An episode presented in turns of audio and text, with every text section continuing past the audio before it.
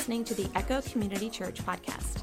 We have a passion for being and making disciples of Jesus Christ. Wherever you are on your spiritual journey, we hope this podcast inspires you to take another step. Let's join our pastor for today's teaching from the Bible.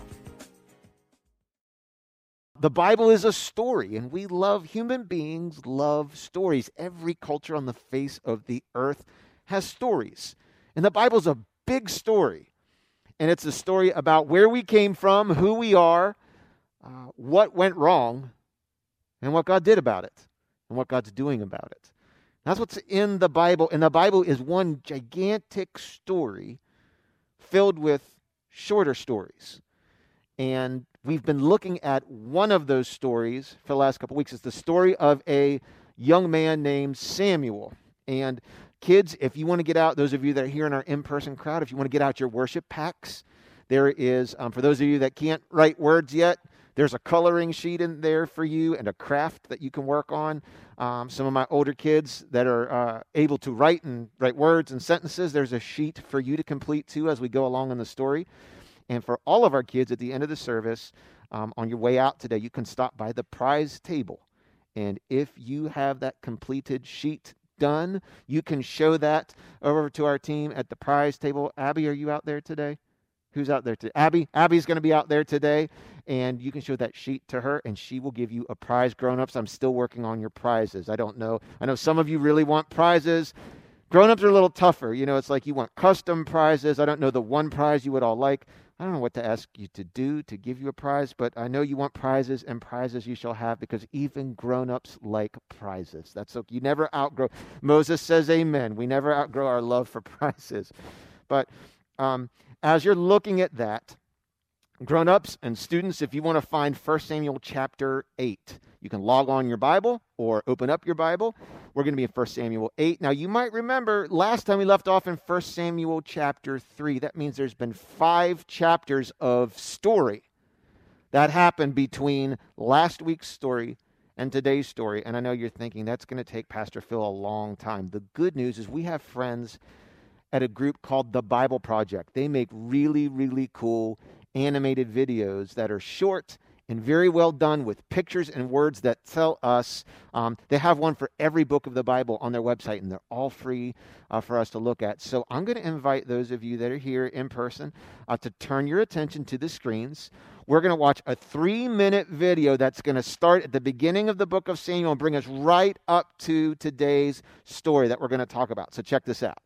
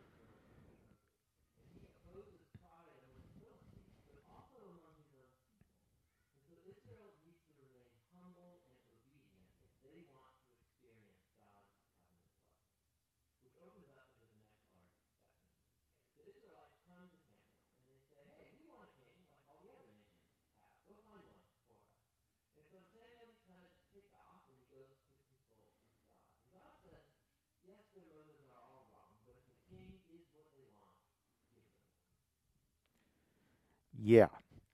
Their motives are all wrong, Samuel. Nevertheless, give them what they want. Do you really want God to give you everything you've ever asked Him for? Probably not. But where we'll be in this week's stories, we're going to talk about that conversation. How did Samuel feel when the elders came to him and said, We don't want you anymore. We want a king. Go get us one how God responded to that and and what happened next. I love the story of Samuel in the Old Testament. You know why? Because the Bible tells us so much about his whole life. Some people in the Bible we know about their childhood years. Some people we know about just one afternoon in their life, and we wonder what happened next. Uh, other people, we get just their older years. We don't know where they came from, what their backstory was. With Samuel, we find out about his parents before he was born. We find out about his life as a baby, as a little child, as like an elementary age kid. And then we know a little bit about his teenage years, his young adult years up to about the age of 30, some of his middle adult years, which back then would have been considered between the ages of 30 and 50, and about his later years. And the, the way we know that is because the author of the book of Samuel includes something called a summary statement. A summary statement was just a couple sentences at the end of a chapter of someone's life that summarized the most important things it wants the readers to know in just a few words. So it doesn't give you all the details, it just gives you a big picture in a few words of what you need to know. So I'm going to read to you two of those summary statements because the author of this book of the Bible wants you to know these things about Samuel when it comes to the story we're going to talk about because it opens up more of the story for you to understand what led us to that point. So I'm going to read this first statement to you, and then I'm going to ask you a question. I'm going to tell you the question I'm going to ask you in advance. The question I'm going to ask you is What does this statement tell you about Samuel's teenage and young adult years. There's three or four things you can pick up. Let me read the summary statement to you. This statement was written right after the scene ends with Samuel and Eli talking about what he heard from God when God woke Samuel up in the middle of the night. So it's written right after that scene from like his elementary years. Here's what it says As Samuel grew up, the Lord was with him and everything Samuel said proved to be, do you see that next word? Reliable. And all Israel, from Dan in the north to Beersheba in the south, knew that Samuel was confirmed as a prophet of the Lord. The Lord continued to appear at Shiloh and gave messages to Samuel there at the tabernacle. Now, that's everything we know from the Bible about Samuel's life from elementary up through probably to about age 30. What does this tell you? What does, what does the writer of the Bible want you to see about his life? Anybody be brave enough to call one out to me? What's one thing you see in there about Samuel? What's one thing you know about his teenage and young adult years? The Lord was with him. Wouldn't you like that to be said of you? When someone says, Hey, describe Hadassah to me, well, I'll tell you, she walks close to Jesus. You can just tell she is a very godly woman. The Lord was with him. Probably couldn't be said of everybody in Israel of that time. But the Bible is very clear that the Lord was with Samuel, and Samuel was with the Lord. What's something else you see there? His oh man, that's a good one. His words were reliable. Now, I'll ask you an easy one. It's Sunday, it's early for some of you. What's the opposite of reliable? Unreliable. Do you know anybody who's unreliable? Oh, yeah. Do you work with anybody who's unreliable? Have you ever hired somebody to do work on your house or, you know, make an appointment or hook up your cable or that they weren't reliable? Is that the type of reputation you want to have? Do you want people to say of you, you know, great guy, hilarious, wonderful friend, totally unreliable? That's not a quality we hold in high regard. The Bible wants you to see not only was Samuel reliable, it says everything he said was reliable, it was accurate, it was true. it proved a point. It was indisputable. It was reliable. You could trust his words. You could take his words to the bank. And that's important because there's another thing we learned in here. He had a reputation. It actually tells us um, he had a second job. And when I say second, he had a first job. Do you know what job did Samuel train for from when he was a little child? Starts with letter P. He trained to be a what? Well, that's what this verse says. What about when he was a little boy? He wasn't training to be a prophet, he was training to be what? A priest. You know, a priest and a prophet were different, usually different people. Israel always had a priest, they didn't always have a prophet. A priest, you had to kind of be born into that, be from the right tribe. You generally served from the ages of 30 to the age of 50. A priest represented the people to God. You didn't go to God for your own self back in this day. That wasn't the way the relationship worked, it was covenant, it was a theocracy. You had to have somebody represent you to God because God is totally unlike us. God is holy, we are unholy. God is perfect, we are imperfect. We're very unlike God. You couldn't just wander into God's presence for yourself. You had to have somebody to represent you. And that's what the priests did. The priests oversaw the tabernacle. The priests taught the people what it means to obey the scriptures, to obey the law. They helped them work through all the different steps. If someone sinned, they had to come to the priest. If someone needed to worship and bring an offering, they brought it to the priest and they would present it to the priest. And the priest, on their behalf, would present it to God. That's what Samuel grew up learning. He had a good mentor. Who was his mentor? Eli. Very good. Some of you were here the last three weeks. Awesome. Thank you, Moses. Yeah. But this verse says he had a second job. He didn't stop being the priest. But some of you got it. What's the second job we saw that he had? This is very unusual to be both. He was also a what? Prophet. Priest represented the people to God. A prophet represented God to the people. When God wanted to deliver a specific message to the group of people, He didn't wake up everybody in the night and talk to them, kind of like you experienced today. God would talk to one person, a prophet. Now, we've heard of other people in the Old Testament who had more than one job. We talked about them. There's a young lady by the name of Deborah that we talked about a few weeks ago in the book of Judges. She was both a judge and a prophet. She was a dual threat, she had two jobs. Samuel was a prophet prophet's job was somebody that God picked to give them specific messages to relay exactly on his behalf to the people. So if you were going to be a prophet, there was one thing you had to be, and that is reliable. There are people today who like to toss around the job title of prophet. And all I will say is be very, very cautious about anybody who says, I am a prophet. Not that they're not, because one of the spiritual gifts God gives us to some of us is the gift of prophecy. God will give you a specific message for a specific individual or group of people and expect you to re- communicate that for them. But the Bible also says be careful because lots of people will go around saying they heard from God, but they won't be reliable.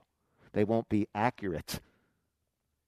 And that can really damage people. If someone comes to you and says, Here's a message from God to you, and they're even a little bit off, a little bit inaccurate, that can derail your whole life. So in the Old Testament, the way they knew a prophet was someone who obviously heard from God and everything they said was reliable and accurate. And so they held those people in very high regard. And at this time, there's one prophet in the whole tribal confederacy of Israel, and that's Samuel. And everybody from the tip of Maine to Florida to California to, you know, to Virginia, if this were the United States, it says everybody from the north to the south, they all knew Samuel was reliable, the Lord was with him, and the Lord continued to appear to him and give him messages. The Bible wants you to understand this is the type of person we're dealing with here a very upright, moral, godly, reliable man who had a great reputation with everybody for being someone who heard from God and whose advice and counsel was authoritative and should be trusted. He got a little older. Some more life happened. You saw it in the video. Some more life happened. Had a battle with the Philistines. Ark was stolen and returned. There's another summary statement that's written right after the ark is returned to Israel. 1 Samuel 7, verses 15 through 17. Let me read this to you. Samuel continued now you're going to get his third job. He's a priest, He's also a prophet. He's doing these two things simultaneously. Now we see he got the third job. There's basically three leadership jobs, four if you count elders. You had prophets in this time. They didn't have kings yet. They were led by their own tribal elders. And then the nation shared generally people who served as a judge or a prophet or a priest. We already knew he grew up a priest and kept being a priest. God used him as a prophet. And now we see he was a triple threat. He had three, three roles, three jobs. Nobody else in the Old Testament that I know of is it's spelled out this clearly, even though some of them functioned in those different roles. The Bible tells us this is how good and godly and capable of a man that Samuel was with the Lord's leadership upon him. He continued as Israel's judge for the rest of his life. He never retired. Here's what he did each year, he traveled around setting up his court, first at Bethel, then at Gilgal, and then at Mizpah.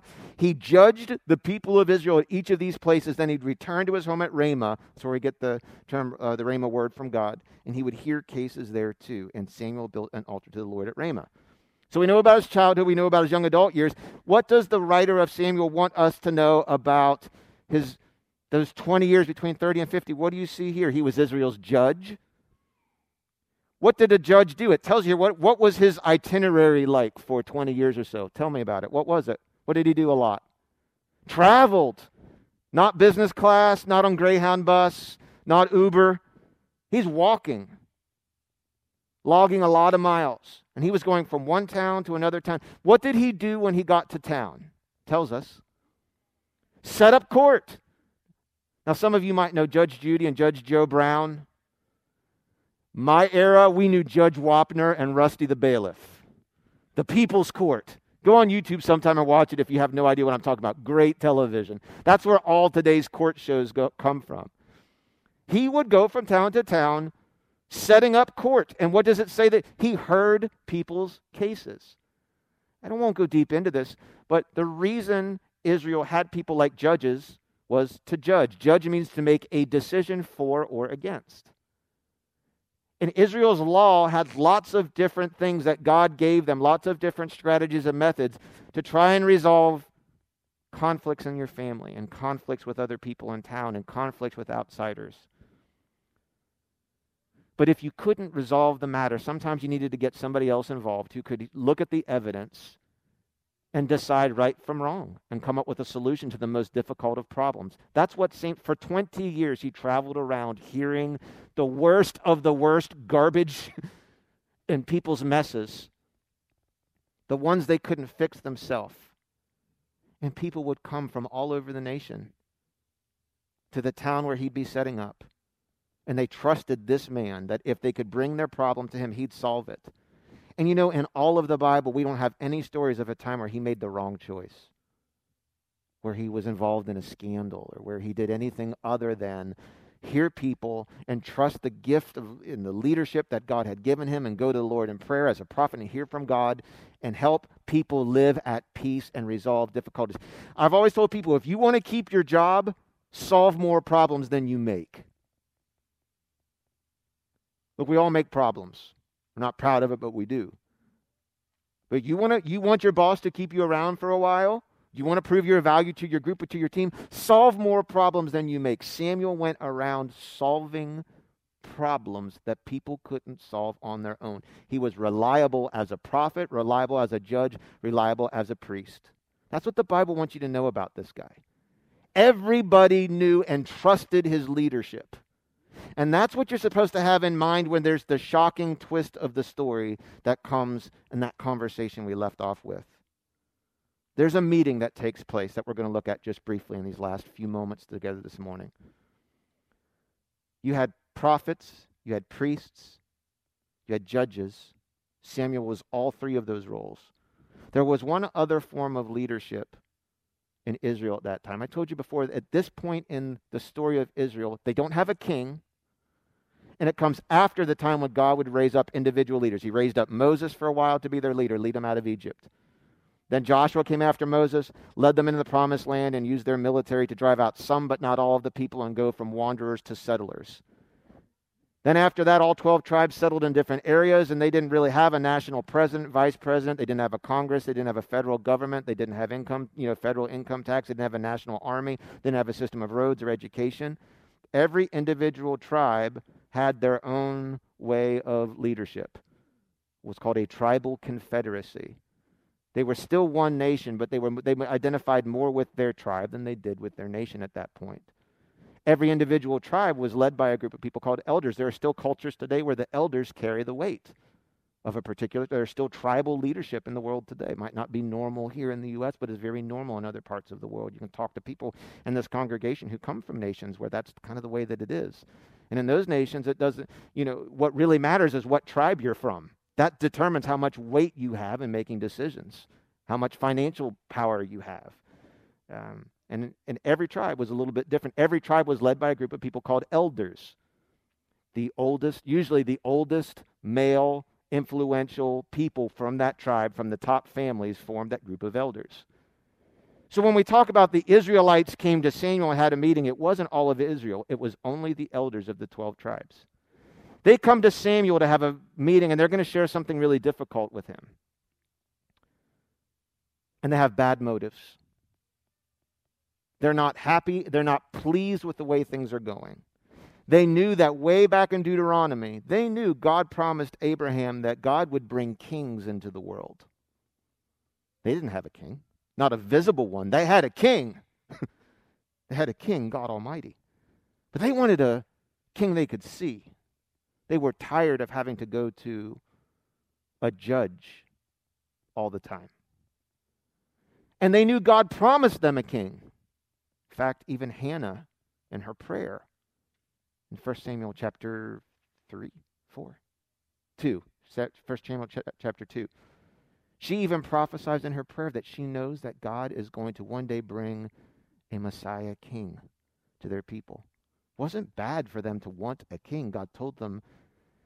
The two things that happened wrong here was that they come very disrespectfully to their leader. Their motives were wrong and their timing was wrong. Here's what happens. Let me read to you this conversation. Finally, all the elders of leader take a business trip to Samuel's hometown of Ramah to discuss. And I, I'm going to ask you in a moment if you really think that's what they were coming there to do. Were they coming for a discussion? Were they coming for a conversation? Were they coming to get counsel? saying, you know, we've got this idea for how we think our government could change. What do you think, Samuel? Or did they come under the guise of a discussion, but their mind and their heart was already made up? Here's what they say. I want you to, here, husbands, take note. I want you to look at the first word they used to address the man who had re- led them reliably for his whole life. They start off a difficult conversation. Here's how they started off. Of all the ways you could start off a conversation with somebody, husband, everybody, look at this. First word they say, what do they say? Look. Has any conversation ended well that started that way? Doesn't it show you their heart right out of the gate? You know sometimes when someone comes to talk to you about something, what people say means things. And the tone people use means something. Haven't you ever been in a conversation where just the very first two seconds of the conversation already did something inside of you when you heard it? The word, the look in the eyes, the tone communicates a lot. Look, they told him, you are now old. He doesn't deserve this. What did he do to deserve that? What must be going on inside the elders that they would come to the man who walked faithfully with God, who judged them without scandal, who was a reliable prophet and a good leader to them. What would so infiltrate a person's heart that you would march into the office of one of your leaders and say, Look, you're too old. You're not relevant. You don't get it. You've been in the corporate side too long. You've forgotten what it's like to be down here. You don't relate to us. Or maybe this, what do you know? You're too young. Look, you're a woman. What could you possibly understand? Look, you've never walked a mile in my shoes. They continue on, and your sons are not like you. Samuel probably already knew he was getting old, and before this story, he starts handing off some of his responsibilities to the next generation, even though scholars will tell you he's no younger than 54, no older than 60 in this story. His sons didn't live very close to him geographically, but his sons weren't the man that Samuel was.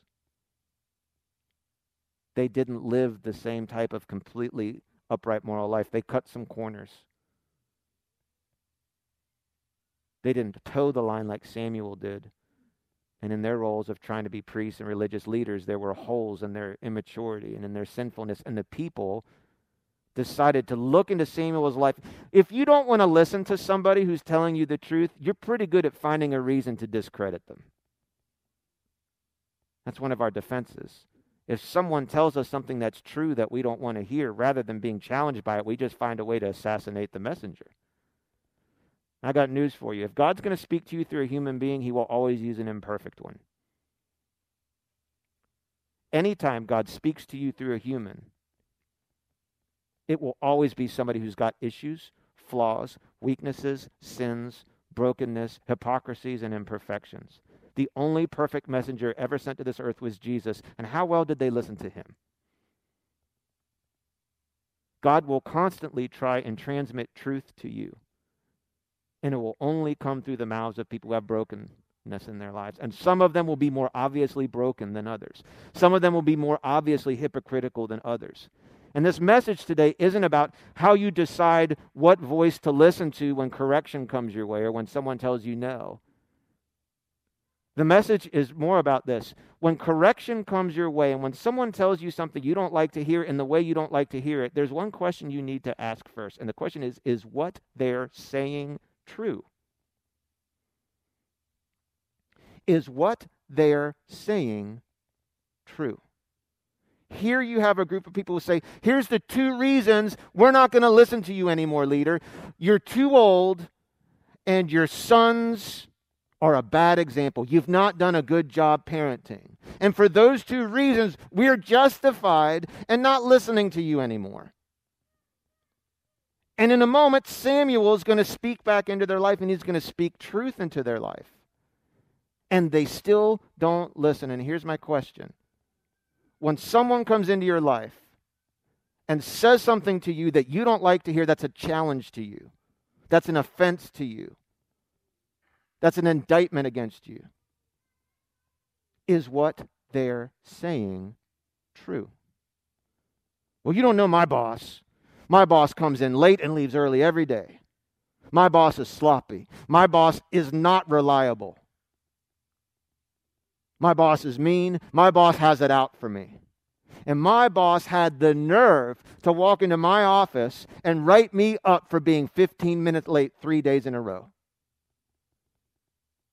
Can you believe her?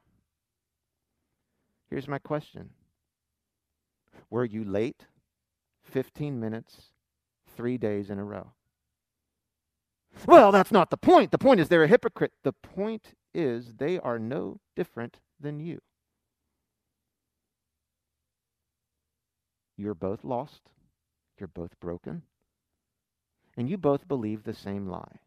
And that lie you believe, you came into the world believing. Every little child comes into the world believing the same lie. And that lie says, I have the right the privilege and the responsibility to do what I think is best.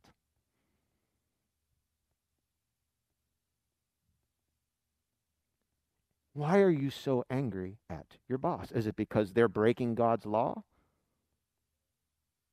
Is it because you were unfairly accused or because they're pointing out to you something about your life that you're doing the way you want to do it and you don't like it and you don't want to listen to it and you push back against it and you decide you're going to write them off because you want to live your way? Thank you very much. And who are they to tell you? And you're no different than your own children. We are much more like our kids than unlike our kids because they're fighting against the same lie. This is why your five year old will scream bloody murder when you try and tell them they cannot have ice cream and Pringles for dinner. But I want ice cream and Pringles. No, we're having broccoli and chicken. I don't want that. I want ice cream and Pringles. No, we're listen.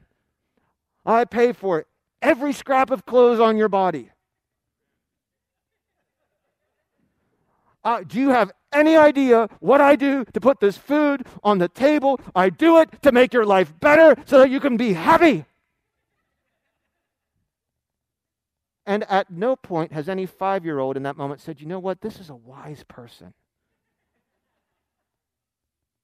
They're showing me the error in my own heart. the problem is, you have a five year old who is saying to you, Nobody will tell me what I will put in my mouth to eat. Try me. The same way you're saying nobody can tell me about coming in 15 minutes late to work. Is what they're saying to you true? Let's move on. Look, they told him, you're now old and your sons are not like you. Give us a king to judge us like all the other nations have. Verse 6 Samuel was displeased with their request and went to the Lord for guidance. Of course, he was displeased. Put yourself in Samuel's shoes for a second. You could use a lot of different words there. He was probably hurt, offended. You think he was angry? I would be. The elders stepped to him in a way that no child should step to a dad, no congregant should step to a pastor, no employee should step to a boss. It doesn't mean that people are above accountability, but there is a way to hold people accountable with respect and honor. Their way is by saying, We don't want to listen to you. You go to God on our behalf. We still need you to work for us because we can't go to God. We need you to go to God, but we're not going to listen to you anymore. We don't want you as judge. We want a visible king like everybody else has, like God promises. Go to God and tell him now. This is what we want. Samuel's hurt. He's offended. They've just told him he's old and irrelevant. They've thrown his kids up in his face.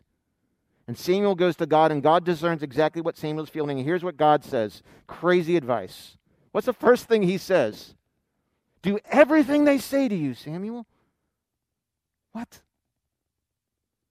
What are they asking for? They're asking for the opposite of what God is doing in their life.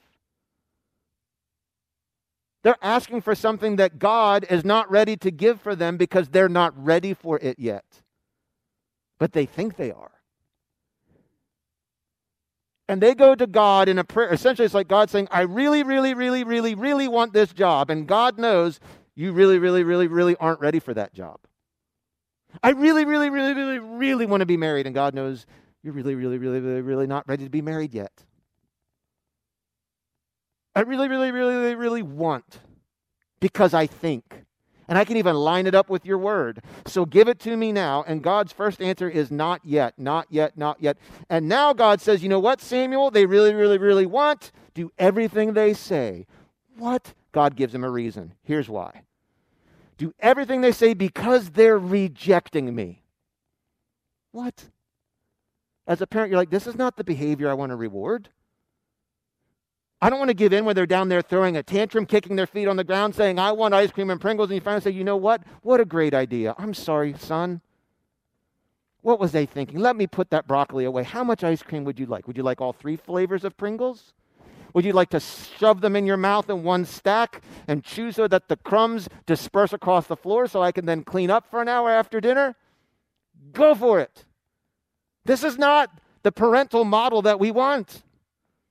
But this is what God says do everything they say to you. Here's why because they're rejecting me, not you. They don't want me to be their king any longer. Now we get to the root of the matter. He continues. Let's keep reading. Ever since I brought them from Egypt. In other words, this is not a new problem, Samuel. They've continually abandoned me. And they followed other gods. And Samuel, this isn't about this isn't about you, it's about me because now they're giving you the same treatment. Do as they ask, but before you ask, let's reason with them one more time. Let's make sure they understand what they're asking for. Be careful what you ask for. Your motives will always give birth to your requests. What's the motive you're attaching to what you're asking God for? He says, solemnly warn them about the way of the king. It's a mouthful of what God's doing here, and I wish I had time to talk about all of it in detail. First thing he's saying, Samuel.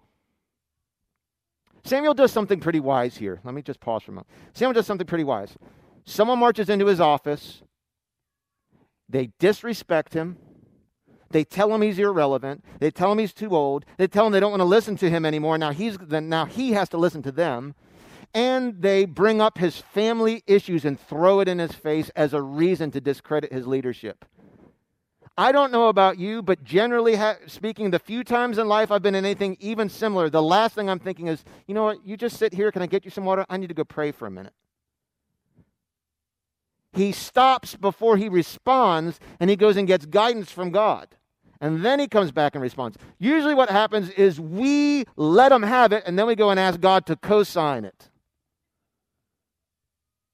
Now, God, I already laid out exactly what I, I just pray you, you, you vindicate me and you, you squash them and this and that.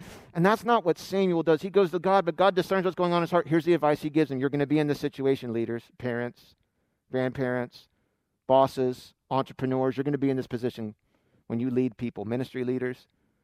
People are going to come to you at times. They're going to disrespect you. They're going to come with the wrong motives. They're not going to come correct. They're going to say something to you that is harsh and unfair and unwise. And here's the temptation you're going to want to take it personally. You know what God says to Samuel twice here? Do not take something personally that is not meant to be personal. Because when you take something personally, you act out of anger, you miss ministry opportunities, and you administer a short answer that doesn't solve the problem. That was a whole message in 30 seconds. I've never done that in my life, but there's one, okay? He says, Don't take this personally. I'm going to say it this way. He's saying, Samuel, the reason they're acting like that is because there's a broken vertical relationship. They are spoiled, lost children who have a underlying root problem of rejecting any leadership that doesn't do what they want. They want leaders that will endorse them and co-sign them, not lead them, not challenge them, not correct them. They want a king who they can see who will agree with everything they agree with and who will never challenge them to do anything other than what they're doing. That's the type of leadership they want. That's what they want from me, he's saying to Samuel. And for year after year, they've constantly abandoned me. Every time they don't like my rules, every time they don't like my ways, they've abandoned me. he's saying, This is not about you, this is about me. It's just showing up horizontally. I want to tell you something. You need to learn to be able to step back for a second when you're in the middle of these situations and say, Before I lose it here, is it possible that this horizontal thing is not the real problem, that there's something broken in their relationship with my Heavenly Father. And it's just showing up in the way they're treating other people. Because if you'll do that, you'll find opportunities to minister to people. God wants you to see that. He wanted Samuel to see this. Parents, He puts you in places to see your kids fighting with each other, not so that you can rain down on them, but that you can minister to them. He puts you in positions to see where they, heaven forbid, need parenting even if it's after 10:30 at night. It's God in his grace opening up to somebody he's trusted to be an instrument of his grace in that person's life to see the problem so they can minister to it. So what does he say to Samuel? Don't take it personally. This is a cycle in their life. Do everything they say even though they're rejecting me. Be careful what you ask for. And he says, Go back to them, but reason with them first. I want them to be fully aware of what they're saying here. So Samuel goes back to him and says, Listen, um, I talked to the Lord, and here's what he says. He wants the Lord wants me to remind you of some things you don't know about a king yet. And Samuel rolls out for them. He says, Listen, here's what you're not thinking about. If you have a king, guess what? Kings are expensive. You don't pay any federal taxes yet. Guess what? When the king comes around, you're going to be taxed big time. On top of all the giving you already do, the tithes, the offerings, you're going to be taxed. Because kings are expensive, they have big houses, big budgets. Secondly, kings can force you into labor. You like working your own little entrepreneurial life on the farm? If you look like you can work hard, the king can come right down and force you to go work for him on his projects. Here's another thing kings can come take your wives and make them his wives. Kings will come and take your daughters and make them his girlfriends. Kings like to take your sons and send them off into battle and get them killed because he has a beef with another nation. And he's saying to them, Be careful what you ask for because this is what comes with this. If you have a king, You better be ready for all this stuff. And what Samuel's saying is think about this, guys. This is not a good idea for you. Not now. You're not ready. Yeah, you might get a few hits here and there, but this is not God's best for you. And how do they respond? Let's go on to the next next verse. Even so, the people refuse to listen to his warning. Have you ever had someone come to you to counsel and you say, This is not a good idea. Here's all the reasons why. And they say, You know what? Thanks, but I'm going to do it anyway. Why did you come to me in the first place? Their minds were already made up. And in God's kingdom, there are no prisoners, there's only the willing. Praise his name. If you're in his kingdom, it's voluntarily. That's why God answers so mysteriously there. They say, Even so, we still want a king. We want to be like the nations around us. Our king will judge us. In other words, Samuel, you won't. We want a different, know, we want our king. Our king will lead us into battle. So Samuel repeated to the Lord what the people said, and the Lord replied, Do as they say, give them a king. I uh, coach, not recently because of COVID, but I coach Little League Baseball. It's not because I'm great at baseball, but I like baseball. I like base. I, I, like baseball. I like recreation sports. I love this community, and I like volunteering. Uh, parents generally like having their kids on my team, and they'll tell you because you know I'll ask them why. They'll request me every year. They say, "Well, because you know you connect with my kids and you make it fun." And I think, "Okay, that's a nice bar to handle." Um, and I do. I want I want kids who participate in rec sports to have fun I had a kid on my team named JJ. JJ had all kinds of trouble swinging a bat and hitting a baseball. And it really frustrated him and it frustrated his dad. Baseball's not fun when you're not hitting the ball, I'll just tell you that right now. Baseball can be a long, frustrating game when you can't make contact with a baseball.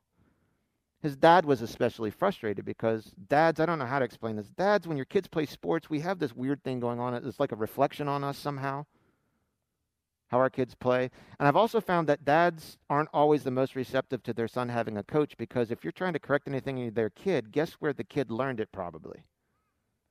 And so as you're trying to help their kid to swing differently, the dad's getting a little defensive because he's the one that taught the kid to swing that way.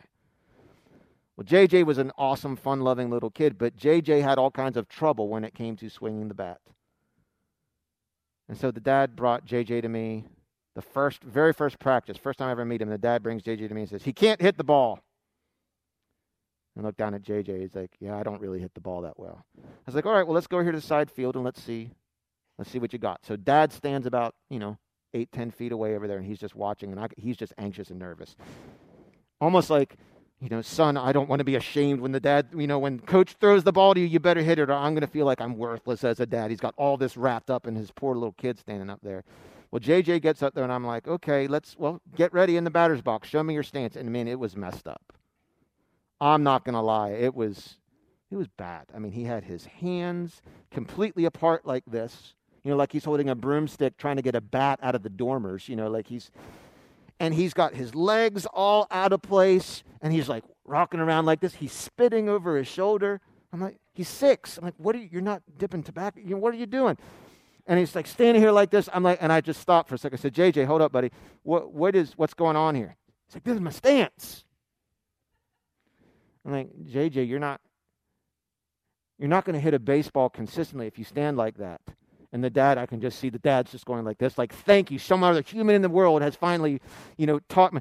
He's like, no, this is how I stand. I saw it on TV. I'm like, I watch a lot of baseball. There's nobody that stands like that. No, this is how I stand. And the dad is now embarrassed. The dad comes over and he tries to touch his son's hands to make his hands go, and the son slaps his dad's hands. And dad just kind of backs off. He's like, I'm, I'm sorry, coach. He's like, maybe we're not right. I was like, no, no, no, no, no. Let him, let him, let him go ahead. Is this how you want to stand? Is this how I want to stand? I'm like, all right. I throw him a pitch and he swings and he hits the ball. I mean, he hits a. One of you said, "Oh no," and that right there is a whole message. it's not supposed to work. He hits the ball. I'm telling you, it was a laser beam. And I'm like, oh man, this is not in the coach's manual. This is not. And the dad is like slack jawed. He's like, great hit. What are you doing, Dad? You're like, He's a great hit, JJ. I knew you could do it. I'm like, Man, you're encouraging. And I'm like, Okay, you know what? Okay, awesome. Let's get 20 baseballs. Let's see 20 hits. Okay, he gets in there. I throw 20 baseballs. He misses all 20. Throws the bat, throws the helmet. The dad's like, okay, son, come on, let's go home. We try. It's like, hold up, dad. I go down, I take a knee, I look at JJ. So what's the matter? This isn't very fun. You're right. I said, what would make this fun? If I hit the baseball. I want you to hit the baseball too. I want you to have fun. But swinging and missing the baseball is no fun. Why don't you try this? Put his hands together, get his feet straightened out, set him up just the way you see on a baseball card. Swing that bat. Whew, swings a perfect swing. Oh, that hurts! That hurts! Swinging the right way was unnatural to him because he had swung the wrong way so many times. And try it again. Swings it again. Oh, it hurts. Okay, I go back on the mound. I'm going to throw you five. I throw him a nice little soft toss. And he half heartedly swings because he really doesn't want to hit the ball now, because that would mean that he's going to have to change. He swings. Four more. I was like, I want you to watch this. He sets up right. I saw he hits it. Hits the next one. Hits the next one. Hits four in a row. He starts to smile. Like, you having fun now, buddy? Yeah, having fun. The way the story goes is that the next time we had a baseball game, he was back. What's the point of all that? God answers this request in a strange way. The people say, This isn't this is what we want. We want a king. And God says, No, you don't want this. You need this. Here's why. Because you're going yeah, you're going to run into it. If you have a king, you'll run into a few every now and again. You'll have some good moments with Saul, some good moments with David, some good moments with Solomon. But you know how this all ends up? After your third king, God knew what was going to happen. After the third king, there's going to be so much taxes, so much internal strife, wealth all in the south of the kingdom, poverty in the north of the kingdom, that they're going to have a civil war and they're going to split. And they're not going to be one nation anymore. They're going to be two nations. God knows this. There's going to be 10 kingdoms in the north and, 10 and two in the south. And all these people that are on the same page today, three kings from now, will hate each other, kill each other. And then those two nations will eventually be conquered and they'll be living in exile if they keep doing this. But sometimes you have to say, you know what? If that's the way you really want to stand, let's see how fun this is. Well, why would you do that? Because I need them to be so dissatisfied with getting things their own way that they will finally come back around to say, maybe I ought to listen to the king. Do you realize that sometimes you've probably asked God for things he shouldn't have said yes to, but he did anyway? That's sobering, isn't it? Sometimes God says yes to things we're not ready for. And then you're thinking to yourself, well, man, how does that work? So I guess God's totally free will then, totally hands off. No, because here's what he's saying to the people in this story I'm going to give you what you're asking for, even though it's not my best for you, even though it's not going to work out well for you. Not only am I going to give you what you're asking for, but I'll be involved in it. We'll start talking about that next week. I'm going to pick my own co king. I'll raise up Saul. I'll raise up David. I'll raise up Solomon. I'm going to give you what you're not ready for, even though you've been disrespectful. And you know what? I'm going to do it in such a way that even though you're completely outside of my advice for you, I will use your rebellion as another instrument to try and accomplish my big purpose for your life because you've rejected me over and over and over and over and over again. And I want you to be in relationship with me voluntarily. Maybe you just need to taste the fruit of things your way for it to finally come to a point where we can circle back and you'll say, I need a king. Not only because of it, but in spite of it, God used even their desire to get their own way as another instrument to try and call them into true relationship with Him. Sometimes you have to be willing to just let that kid swing 20 times and be miserable before they finally say, I'm that miserable, I'll try something different. We see that in the story. Do you have anybody in your life that can tell you no? Is there anybody in your life that can challenge and call you out on your stuff without you turning right around and attacking them, ignoring them, pushing back against them, legitimizing, bringing up their family issues, reminding them they're out of touch and irrelevant, trying to put them in their place? Is there anybody in your life that can challenge you? Or do you only want leaders, government officials, pastors who pretty much agree with everything you agree on already? Or do you have the hybrid approach like these guys tried? They wanted God, but they wanted a king. They wanted the parts of God that they liked the Ark of the Covenant, being bailed out from enemies, worship, but they also wanted a king that they could kind of manipulate, that agreed with them, that would let them get away and endorse the things. They wanted both. You can't have two kings, not in God's kingdom. You can't take salvation and blessing and grace and prayer and unlimited access to Jesus, and then customize everything else about what God brings in his kingdom. But yet, a lot of us are no better off than the elders in this story. We want our cake and we want to eat it too. We want a God who endorses everything about us, and when God speaks up about your views on race, your views on marriage, your views on money, your views on taxes, your view on pastors, you just decide, nah, in that area, I want to be like the world. I want what I want there. So we pick and choose. And after a while, God's going to say, okay, let's see how that works out for you for a while. And you might run into a few every now and then and get a few wins, but at the end of the day, it's going to leave you in a much worse place. You ignore wise spiritual counsel at your own peril. Do you have somebody in your life that can challenge you today? Do you need a leader who will challenge you? Do you need a God who is unlike you or one who's exactly like you? Only the God unlike you can transform you. You don't want a God who's exactly like you. They'll leave you exactly how you are. I need a God who's unlike me. I need a God who's unlike me. A God who won't give up on me when time after time after time after time I fail. And you come to a point where you say, Man, I am so miserable because now I recognize how wrong I am and how mad God must be because He's seen me mess up all the way along. I could never repay a God like that. And He says, You don't have to, my son anticipated this moment and has already gone before you and has redeemed you, has bought you back. Are you ready to come into the kingdom? Yes, I'm ready to come into the kingdom. If you come into the kingdom, I'm going to love you. I'm going to be gracious to you. I'm going to challenge you. I'm going to draw, I'm going to teach you to be dependent, not independent. Okay. I want that. I don't like my way. I prefer your way. Let's pray. Maybe you need to cry out to God today and just say, God, I am so sorry. I confess to you that I've been living life my own way. Worship team, you can come back. I've been living life my own way, my own right and wrong. I've ignored correction when it came to me. I push back against the boundaries. I prioritize the things that are uncomfortable and I put off the things that are uncomfortable. I don't treat people the way I want to be treated. I hold people to a higher standard than I hold myself. I want grace for my own mistakes and judgment for the mistakes of others. I don't like my opinions to be challenged.